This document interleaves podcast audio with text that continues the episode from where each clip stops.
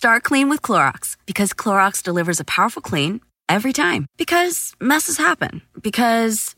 Hey, listen. Remember how you told me to toss those takeout containers before we left for vacation? And you were like, I'm serious. If that leaks over the counter, it'll be a slimy abomination by the time I get back. And I was like, yeah, yeah, yeah, of course. Don't worry about it. I won't forget. well. Ooh, yeah, that happens. So start clean with Clorox. Use Clorox products as directed. Rinse after use if in contact with food surface.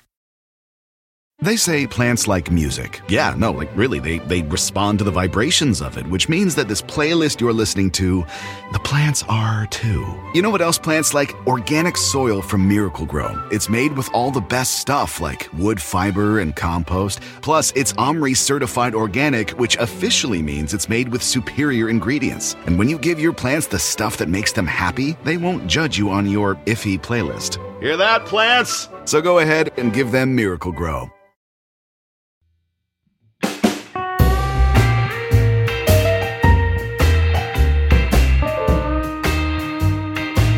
Hello, this is Virginia Heffernan, and welcome to This is Critical, where we examine all of our cultural assumptions, like that it's crazy to wake up at midnight so you can be among the first people to do the day's Wordle, when in fact, it's totally sane to do that, but it's saner still. Like new levels of clarity will emerge in your existence.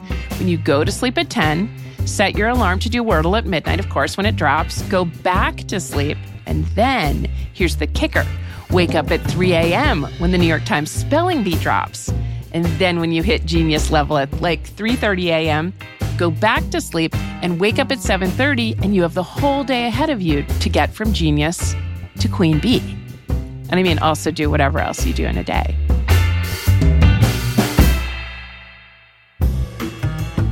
One cultural creed I'll never question is that study put out by Big Crossword 25 years ago or so about how word games help your brain. Because I have to be spared this one fantasy, or else what's to become of all my achievements at the Mini, the Bee, Wordle, Scramble, Scrabble, Lexulous, which used to be Scrabulous? Does seriously anyone remember Scrabulous, which was dramatically removed from Facebook in 2008, when evidently social media was just so perfect that the Scrabulous name change on Facebook made headlines for at least three days? Okay, I keep thinking about all the articles of faith, including that thing about word games helping your brain and keeping you young, that I get from sciency headlines, and they just stay in my head forever. I never reread the studies, and they end up underlying my views about the world and my life until I get the truth from like Aubrey Gordon or Michael Hobbs on maintenance phase. I mean, I want to believe that word games are good for you, so I'm not open to skepticism there. But I've had so many crazy breakthroughs listening to Gordon and Hobbs. So many things I've been doing wrong. Like it turns out, according to these young people, this is a lot to take in, so I'm going to go slow. You don't have to turn your whole one chance on earth into organ failure, self loathing, and howling madness so you don't gain 10 pounds. It turns up you can just go up a jean size instead of dying of shame, speed, and laxatives. This is a very radical thought, so keep them coming, you young people. My guest today is a friend of mine, and I don't just mean that in a friend of the pod kind of way. Ekow plays chess against my son, which is incredibly nice of him, and he almost always wins. But once he lost, and there's actually some Queen's Gambit chess decorum issues I don't totally understand here about who can challenge whom next. But chess isn't Ekow's only forte. Ekow Yankah is a professor of law at Cardozo Law School, where his research is on criminal law, election law, and police brutality. He also serves on the board of directors of the Innocence Project, which was founded at Cardozo in 1992 to exonerate individuals who've been wrongly convicted by using DNA testing and working to reform the criminal justice system. Ekow is going to talk with me today about criminal justice reform, the Innocence Project's recent work, and the subject of innocence itself. A quick warning to listeners this week's show talks about incidences of violence and sexual assaults so please take care while listening.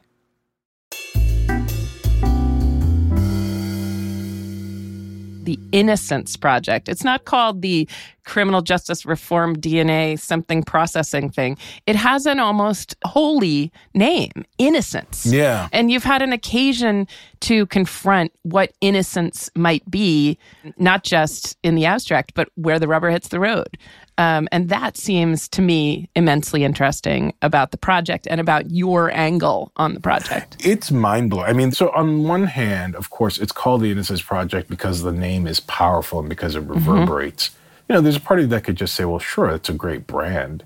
But of course, that's just a cynical view. I mean, the question is, why does the name reverberate? And the name reverberates because it is stunning. I mean, I have been in courtrooms the day somebody is released after a decade 15 years in prison yeah. for a crime they didn't commit. And the name reverberates because it does stun us. It does shake us to the core to know that the machinery of the state could come swoop somebody up, usually somebody powerless, somebody poor, almost, mm-hmm. you know, overwhelmingly people of color. And some cop somewhere decided, oh, you're close enough, right? Mm-hmm. There may be a few cases where it was really tragic, where everybody did their best work and an innocent person was still convicted. But that's not actually the middle, the the the grist of these cases. The mm-hmm. grist of these cases are indifference, poverty, cynicism, and a machine that just sweeps people up because it couldn't be bothered. To your point, when you see somebody released and you realize the whole time they were innocent, it, it, it does have a kind of reverberation, the kind of reverberation you'd feel if you had a holy um, conversion. You're, you're absolutely mm-hmm. right about that. You're a very philosophical person, Ekow. So, what drew you to the law instead of, say, philosophy? Thinking hard about criminal theory just was always meaningful to me. Jurisprudence is philosophy with bayonets at the end of it, right? So, mm. at the end of the day, you're testing these theories against the hard reality that the law can impose on people obligations quite against their will. And not just besides all that, but of course, there's just the practical reality that, you know, it's something that has this huge impact in the world. I care a lot about it. Its impact is not randomly distributed. It focuses on people of color, it focuses on black men in particular. And so the ability to say something to that just um, was attractive. There is this moment where, especially judges with any decency, take a moment to really apologize on behalf of the state, right? That they say, you know, we can't give you these years back, but we want to let you know how wronged you were. And we are so thrilled to release you. Um, and, and it's so often to the arms of a mother who's believed in their son for so, so long or their daughter for so, so long. Sometimes not, right? Because sometimes you hear the story of somebody who couldn't go to their mom's funeral because they were in prison. Mm-hmm. So tell me about a specific case. So I won't use names, but one case I remember a gentleman you know, we would probably today diagnose him as somewhat intellectually disabled, right? I mean, mm-hmm. these things are on a spectrum, but somewhat intellectually disabled. I think he recognizes himself as somewhat intellectually disabled. He's also, um, even from a very young age, he was physically disabled in in in ways that let him go out in the world, but in ways that you know kind of slowed him down some. But in any case, the reason I bring this all up is because um, here's a guy who goes to a party with friends, miles and miles and miles and miles away from where a crime was committed. A brutal crime is committed. A young woman is is beaten and raped. And among the things the eyewitnesses see is a man pick this young woman up and carry her uh, away from the scene where she's eventually found. Here are the two most obvious facts. Huge numbers of eyewitnesses that say he wasn't there right? Because he's at this party miles and miles and miles away. Um, so they, they they confirm the alibi. Utterly the, confirm the alibi, right? Yeah. It's only that he's being interviewed when he's himself a man with intellectual disabilities that it's very easy for him to get confused, and so he's not even confessing. He's he tells his story over and over and over, but you know every time the police suggest another another detail, it slowly becomes incorporated in his story. And if you mm-hmm. met him, you'd understand why. I mean, he's a kind of person who you could manipulate his stories quite easily. Mm. And frankly, I should rush to say, if you study criminal procedure, it turns out you can do this to anybody. But certainly, if somebody's intellectually disabled, it's exceedingly easy to do. But here's the second feature that really mattered in that case he was physically unable to carry a young woman mm. without being too specific. His, his body just wouldn't, he's not somebody who could carry a young woman. So the fact that the story that the police decided upon was so improbable, so unlikely, so impossible, actually, in the end, nobody cared. You know, here's this poor black guy, hadn't been in any sort of interesting trouble with the police, but he was just available. He was just mm-hmm. available and, and mm. just got swept up. So I know the Innocence Project sought a reinvestigation for this case. How is how is he now? Um, he's out of prison, very, mm-hmm. very happy uh, with his family, extended family, his nephews and nieces bring him great, great joy. Physically, things are really quite, different. you know, a, a decade in, in prison when you have physical handicaps that are not being medically attended to have worn on his body. I don't want to make it uh, Pollyannish, but he, yeah. he has a real resilience, which is just so admirable. And he's a lovely, kind of just lovely person. I DM'd you recently when there was a high profile exoneree who worked with the Innocence Project. And I think I said, and I know this goes to my own issues, but if I were imprisoned for something, I might, might start to think it was my fault. I think about the men who are physically abused by police and the kind of he's no angel reaction in the media in response to police violence committed against black men. And if I'm in that position, something bad happens to me, I might instantly go in my head to I'm no angel right? And I, I wondered if you put a person like this in prison year in and year out, are they slowly developing the feeling they might deserve it? Or are they able night after night to stay true to their actual experience and their kind yeah. of intrinsic goodness? Yeah. When you meet exoneree after exoneree, the thing that we are all just endlessly stunned by is their unwavering belief in their innocence, their unwavering commitment and belief Mm-hmm. I did not do this, and the world will one day know, right? Mm-hmm. Not just that I will know, but the world will one day know. And, and, you know, again, a lot of the stories, we don't want to be Pollyannish. There are a lot of dark, dark moments. One incredible common thread uh, of exoneree after exoneree is how they uh, treasured the support of a few particular people, whether it be a spouse or often a mother, who mm-hmm. just did not let them slip into despair. Um, that is not to, or if we put it more truthfully, who would not let them stay in despair, right? Hmm. Because there are going to be mm-hmm. moments of despair. Um, and I find those stories extraordinary. I would say the huge percentage of exonerees come out with this kind of resilience and strength and belief and lack of bitterness, which forever stuns me, just utterly stuns me. Um, that is not to say that's everybody. There are some people who are understandably deeply embittered when you weren't there for your brother's funeral or your mom's funeral, when mm-hmm. you have missed, you know, the sort of irreplaceable part of being a father. You know, if you reintroduce yourself to your child in their 20s, right, you're just not going to be the father they ever knew in a sense. Um, yeah.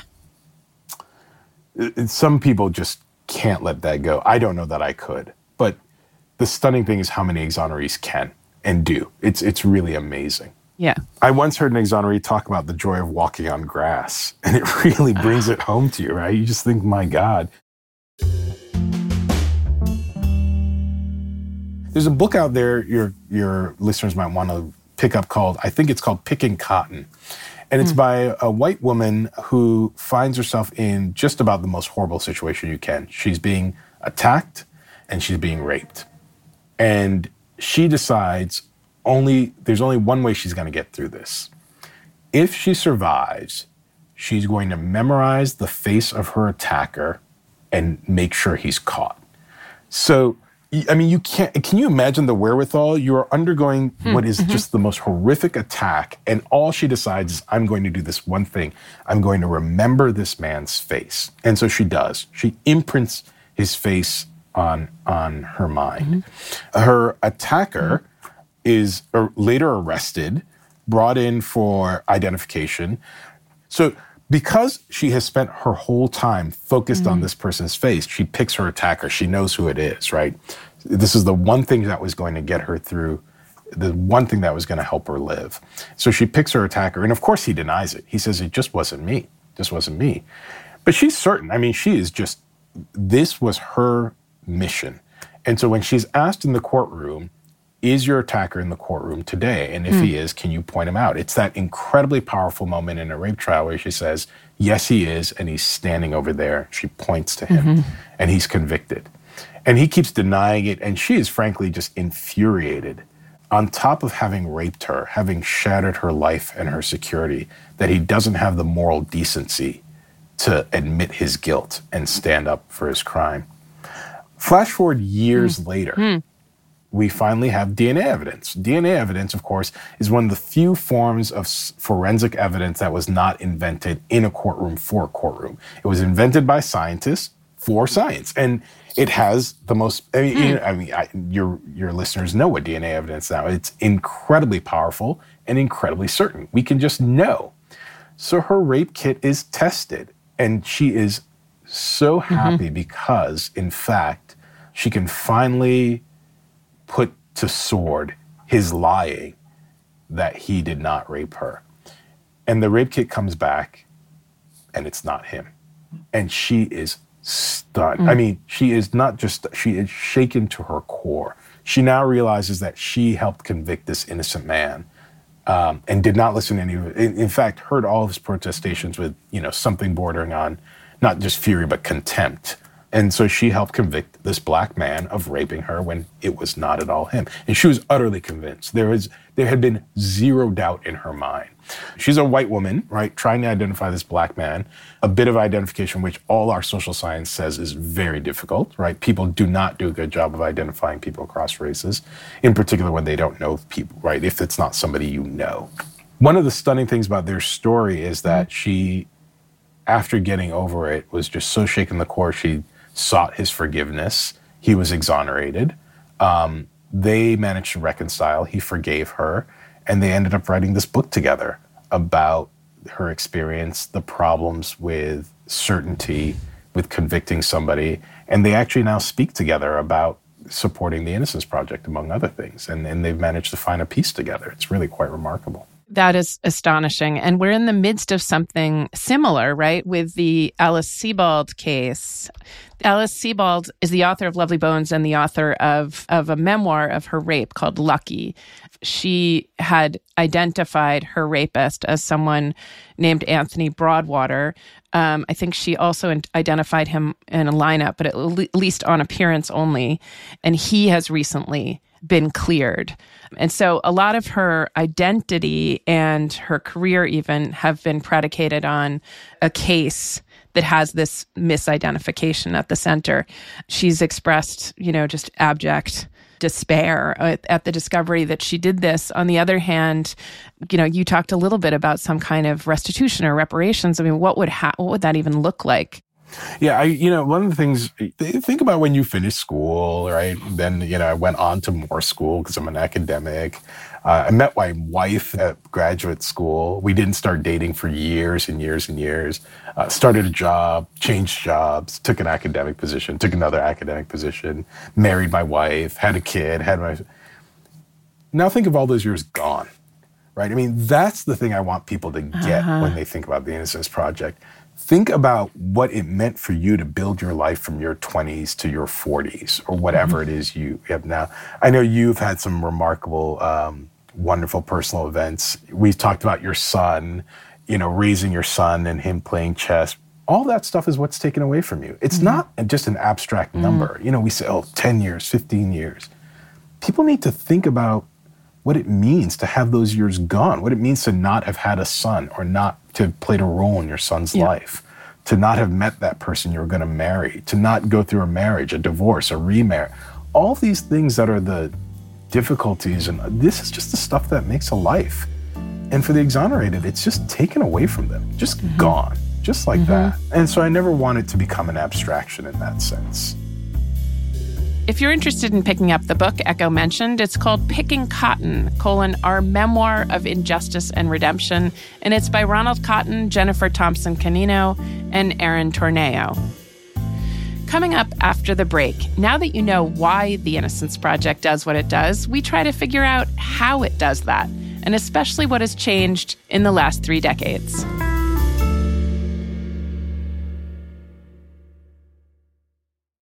This is a big year. The Ohio Lottery's golden anniversary. 50 years of excitement, of growing jackpots and crossed fingers. 50 years of funding for schools, of changed lives and brightened days. 50 years of fun. And that is worth celebrating. So watch for can't miss promotions, huge events, and new games that will make the Ohio Lottery's 50th year its biggest one yet. Learn more at funturns50.com.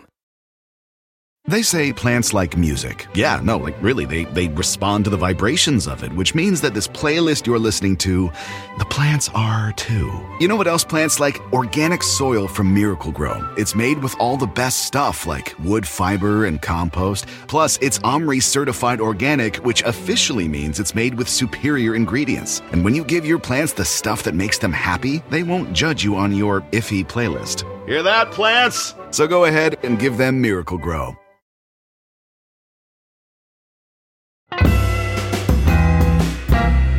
Welcome back to This is Critical. My guest today is Ekow Yankah, a law professor and board member at the Innocence Project. So I, I want to get to the evolution of the Innocence Project's work. Barry Scheck was one of the lawyers who started it in the early 90s during the kind of ascendancy of DNA evidence. Scheck was also famously part of O.J. Simpson's defense team, and one of the first things he did with DNA evidence is help O.J. Simpson avoid getting convicted of murder by questioning the validity of the DNA evidence. So obviously, science can cut both ways. Tell us about DNA evidence and the evolution of how it's been used in criminal trials. I mean, on the OJ thing, the one thing I can say is if OJ Simpson's criminal trial stands for anything positive, it stands for a commitment to the idea that one really can't be guilty unless you're proven beyond a reasonable doubt. Um, you know, I am not somebody who in the popular culture has any uh, interest in defending OJ Simpson's behavior and, you know, to my mind, probable crime. But that's the idea, right? Probable crime is not enough to put people away. And so if mm-hmm. it stands for one good thing, that's what it stands for. And, you know, I say that understanding that there's a family that's forever lost a daughter. Let's talk about what the Innocence Project does and, and, and the techniques. One of the best ways I can describe this is by talking about when DNA and when not, right? So, you know, we, we've spoken a little bit about some of the really difficult cases where people were trying their best to identify their attacker. Um, and it was only through DNA evidence that we understood with 100% certainty that this is not the person, for example, who raped you. Um, but one of the things that meant is that once we knew that those cases were, so to speak, false IDs or false positives in every other sense, the Innocence Project gave us the power to go back and figure out what things were going wrong.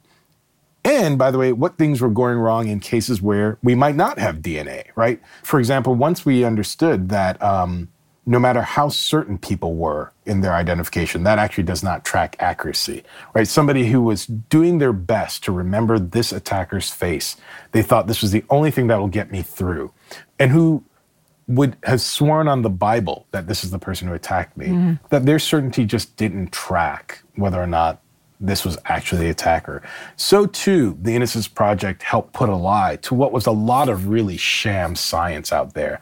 So hmm. for example, there's still people, one of the things that the Innocence Project's really proud of, national experts in forensics and the forensic science academies have now utterly repudiated the idea that bite mark evidence is telling, right? So there are a bunch of people, there's still a bunch of people out there who go around saying, this person, when they're being attacked, bit this uh, victim here. I took a mold of their teeth, and now we know that this perpetrator did it.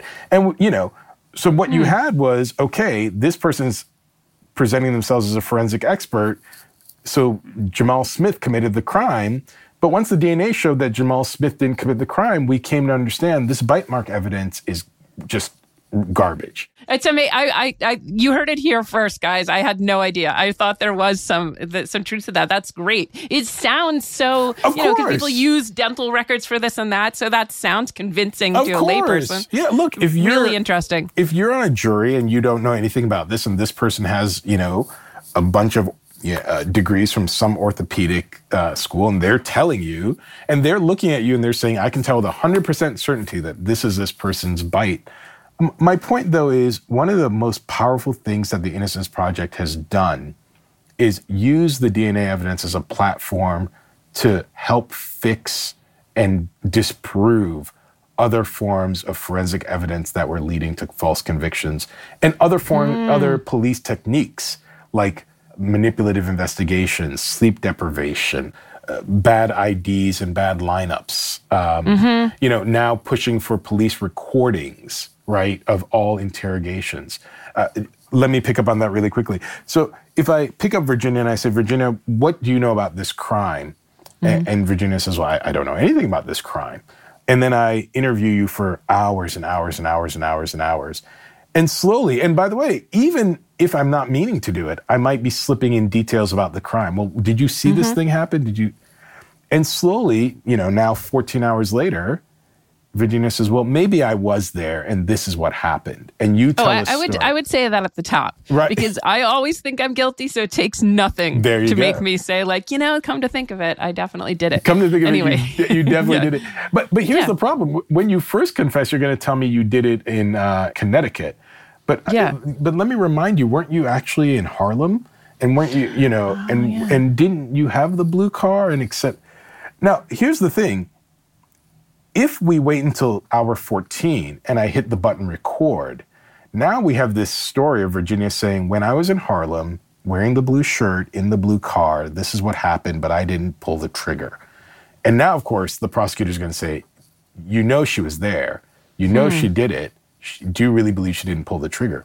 If we would have hmm. recorded you from the very first minute where we started interrogating you, right? The jury would know that you actually had no idea where the crime was committed. You had no idea there was a blue car mm-hmm. at all. All of this is evidence that you were slowly fed over 11 hours of interrogation. And it's only because we record the last hour that it sounds like you knew all this stuff and you must be guilty, right? Mm-hmm. The Innocence Project now has expanded its work. We now take on non DNA evidence where we have very compelling evidence of innocence, even if it's not DNA.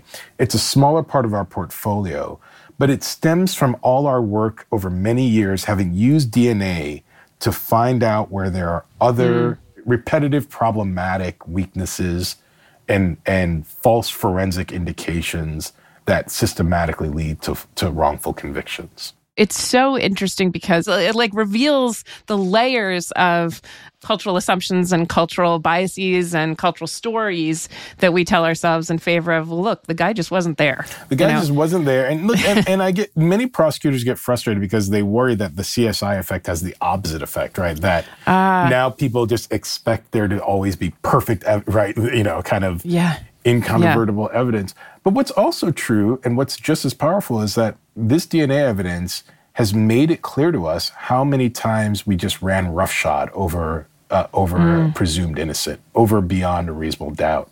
Mm-hmm. Um, and to your point, it's not just that we're invested in the stories; it's that we only want to see those stories. We want them to be buttoned up.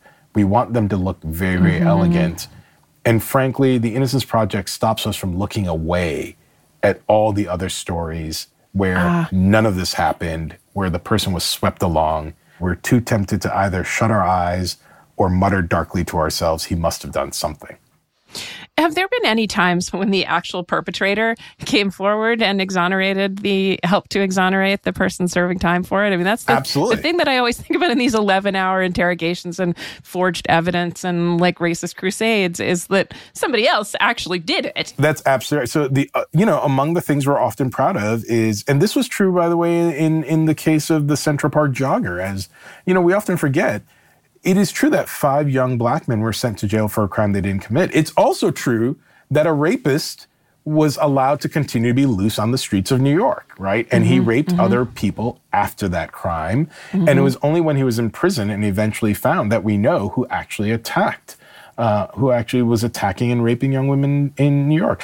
Some of the saddest cases are when we do get people who the actual perpetrator you know, all too often, now that they've been caught for another crime, says, actually, I'm the one who committed the crime. And you have prosecutors who are so invested in protecting their reputation that they just they ignore the person. Huh.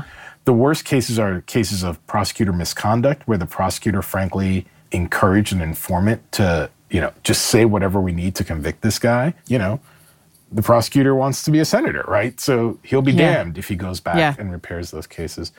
And so another kind of thing that I think the Innocence Project can be rightfully proud of is the growth of conviction integrity units, which are slowly cropping up hmm. around the country, where they're not aggressive enough, they're not funded enough, they're not big enough, but where prosecutors have to say, it is not our job to protect every every conviction. It is not our job to just keep putting hmm. people away in jail.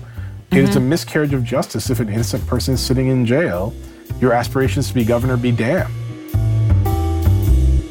Okay, so far we've been talking about what happens when someone's wrongfully convicted and how the Innocence Project helps to stop that. But I still want to know why does this keep happening? We get into that after the break. Want to make mom's day? Get to your Nordstrom Rack now and score amazing deals for Mother's Day, which is Sunday, May 12th. Find tons of gifts from only $30 at Nordstrom Rack fragrance, jewelry, luxury bags, activewear, beauty, and more. Save on Kate Spade New York, Stuart Weitzman, and Ted Baker London. Great brands, great prices. So shop your Nordstrom Rack store today and treat mom to the good stuff from just $30. If a friend asks how you're doing, and you say, I'm okay. when the truth is, I don't want my problems to burden anyone. or you say, Hang it in there. because, If I ask for help, they'll just think I'm weak. then this is your sign to call, text, or chat 988 for free, confidential support. Anytime. You don't have to hide how you feel.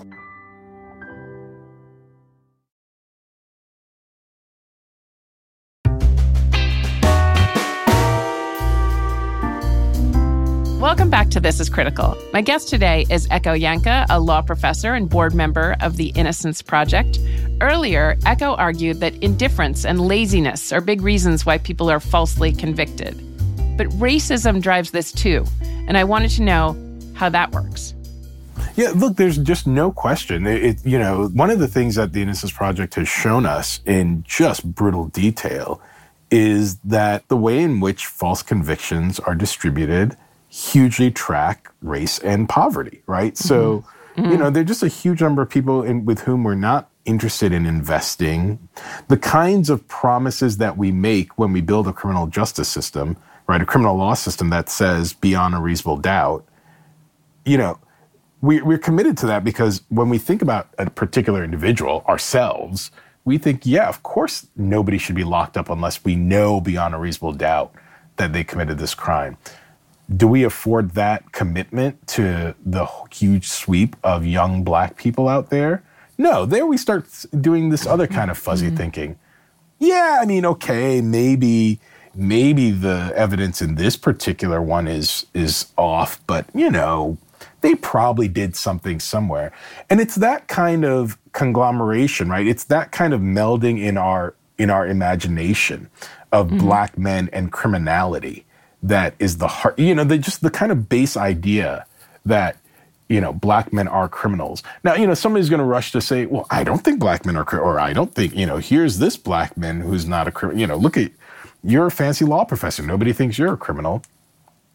And what I want to say is, well, look, what you mean is that we have a baseline idea in our society, a default that black men are criminal.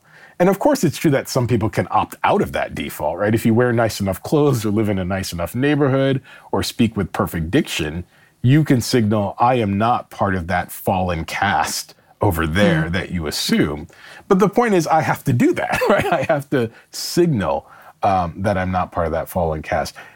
If we allow our criminal law to treat an entire caste of people like that, then it's not surprising that we're just willing to accept the sweep of people going along, that some people will be swept along whether or not they're innocent, right? Um, so that's a very abstract way of putting it. But it, you know, the the brute way of putting it is we just don't care enough about black people to remain committed to our our principles that you have to be guilty beyond a reasonable doubt. I had Maggie Nelson um, on this show not long ago. I think her book on freedom you'd really like. She introduced me to the phrase carceral feminism. Mm. You ever heard, I heard have, of yeah, this? I've- yes, I- yeah. You know, a feminist, just for listeners, a feminist who really believes that patriarchal oppression can only be addressed with more imprisonment and punishment of, in particular, males. Yes. And I think that that is a weak link in the criminal justice reform story. Yeah. Because just as people have come to terms with more experience with sexual assault and violence, there's not a, a good way to talk about reform that doesn't start with the incarceration of lots more men. Yeah, yeah. And then at the same time, we have criminal we have criminal justice reform that's talking about shortening sentences and talking about letting out nonviolent offenders, and also discovering how much interrogation corruption and police corruption incarcerates the wrong person. So you have grave suspicions about the prison system and criminal justice, and a kind of uh, out for blood feeling Yeah. among my sisters, sister feminists. Yeah. So tell me about this collision um, and what might be done to get everyone on the same side. You know, I always tell my students if these problems weren't difficult, they wouldn't be worth your talents, right? And, and these problems are difficult. The indictment of carceral feminism goes hand in hand with the question, for example, of um, abolitionism, right? So if you think of a healthy, well working state, if you think of your dream kind of polity, right? When you think of its streets, its cafes, is it near nature? Is it an urban, you know, is it a, a sort of wonderful college town? Is it a, a New York type metropolis? Is it near? Where are the police in your imagination? Hmm. Right? For most of us, the police just don't come up, or if they do, they're really, really, really far back. And what does that tell us? What that tells us is among the things we ought to be imagining when we're thinking of how to make a society healthy, it should be well recognized that police may or may not be necessary. I don't count myself as a full abolitionist, You mean a prison abolitionist, a police abolitionist? a prison or police abolitionist, right? Yep, got it. I think it's not surprising that we've had something like some kind of punishment and in and norm enforcement for much of human history. Though I rush to say nothing like modern policing, which is really quite new. But what is surely true is that when we think of a healthy, flourishing place, we don't think it's held together by police, right? We think it's we think it's successful because it, it has all the other ingredients to be successful. Mm-hmm. I, I, I find it mysterious when people say it's all about the thin blue line. I think if mm. you're a thin blue line person, you should really be you know, an abolitionist. You should really be a Black Lives Matter movement person. Why? Because if you think the only thing holding society together is a thin blue line of armed men who wander around, you should want to get away from that as quickly as possible. I mean, that should be a clarion call to fix that, not a Yeah. kind of resignation that that's the way it is and ought to be. That's crazy, right? If you Yeah. really think your society is held together only because, you know, the famous quote, um, because dangerous men, um, dangerous men ride, you know, ride at night or something like this. Um, Is this the like you can't handle the truth? It's only Yeah, because we're yeah, up here. ex- Yeah, exactly. or slash yeah, the thin blue. I hadn't thought of it that way. Right, we are still in this like nonstop animal brawl, and it's only because people you know wear blue that we're not always at each other's throats. I mean, that is you're right. It's an astonishing vision, and we just accept it. It's a terrible, you know, the, the, the old line is, you know, people sleep peacefully in their beds at night only because rough men stand ready to do violence on their uh-huh. behalf. Ah, right. If you really Yeah. think that's the only way you can sleep at night, you have a very limited uh, vision of what, what we can do. That's why I start with the long story of let's think about what a healthy society would be and how we would right size police in that society. I end by saying, look, I, I do think there are forms of violence people visit upon us that demand repudiation and punishment. If you attack somebody, you hurt somebody, you kill somebody, you rape somebody, I think we have no choice but to say, this is not just discouraged, this is inaccessible in our society, and you will be punished. And so, to the extent that my abolitionist friends critique that I'm not, in that sense, an abolitionist, they are right. So, but I do like that. I, I like the way the language has evolved around these things because um, there's, you know, it's just been a really interesting accelerant for um, progressive politics. absolutely, I think. yeah. Um, and and very demanding Yes. to, to sort of think through, intellectually Yes. demanding. So sorry, carry on. No, no, you're absolutely right. No, but my, but even as I'm occasionally, um, I feel the dagger of the critique from my even more progressive friends. I I completely agree with them that you know uh, criminal law at best is the last version of healing and stitching together something bad that's happened in our society. So a, a violation of another person's standing as our civic equal, somebody's right to be able to, you know, walk among us without fear and and attack. Of course, they are right that if we limit ourselves to the idea that the only way we can address these problems is yet more police and punishment, well, you know, all we have is hundreds and hundreds of years of evidence that that's not going to solve the problem. And, and there, they're certainly right. When I'm not being an academic, occasionally I, I participate in community things. I remember once I was in a meeting in my old neighborhood, um, and it was one of these meetings where a police officer was there, community kind of uh, re-engagement meeting. Police officers were there, and a Oh, wait, old sorry, old neighborhood in Lower East Side. I was in the Lower in East Lower Side. East Side. Yeah. Got it.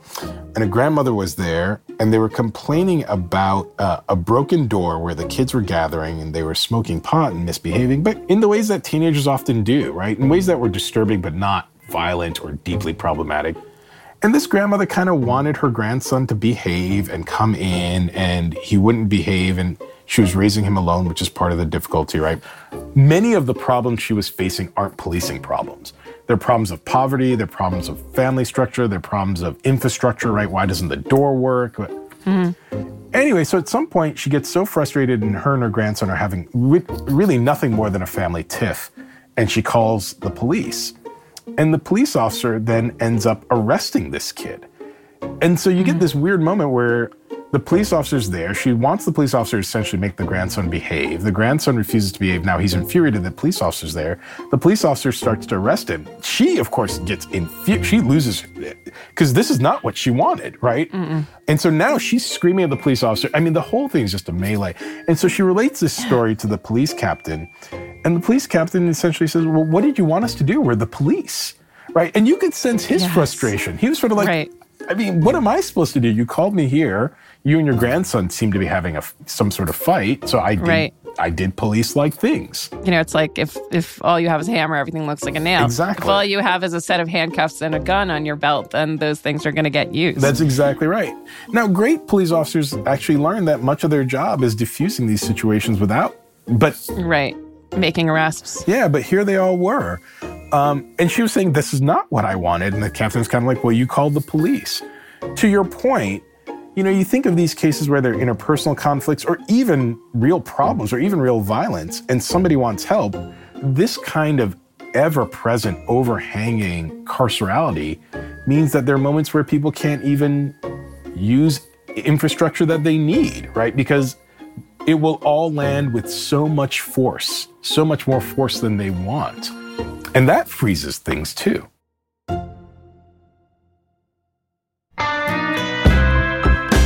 That's it for this week's show. Make sure you don't miss next week's episode by following us or subscribing on Stitcher, Apple Podcasts, Pandora, or wherever you get your podcasts. And if you like what you hear, please take a moment to rate and review it in Apple Podcasts.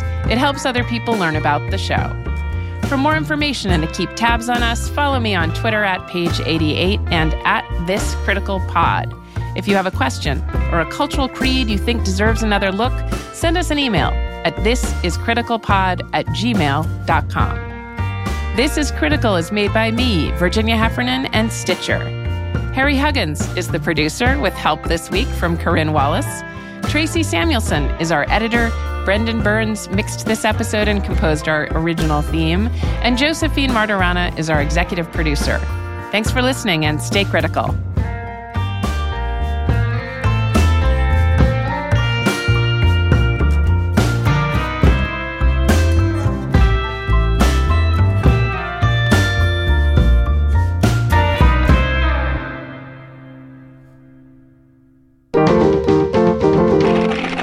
Stitcher. Want to make mom's day? Get to your Nordstrom Rack now and score amazing deals for Mother's Day, which is Sunday, May 12th. Find tons of gifts from only $30 at Nordstrom Rack fragrance, jewelry, luxury bags, activewear, beauty, and more. Save on Kate Spade New York, Stuart Weitzman, and Ted Baker London. Great brands, great prices. So shop your Nordstrom Rack store today and treat mom to the good stuff from just $30. If a friend asks how you're doing, and you say, I'm okay. when the truth is, I don't want my problems to burden anyone. or you say, Hang it in there. because, If I ask for help, they'll just think I'm weak. then this is your sign to call, text, or chat 988 for free, confidential support. Anytime. You don't have to hide how you feel.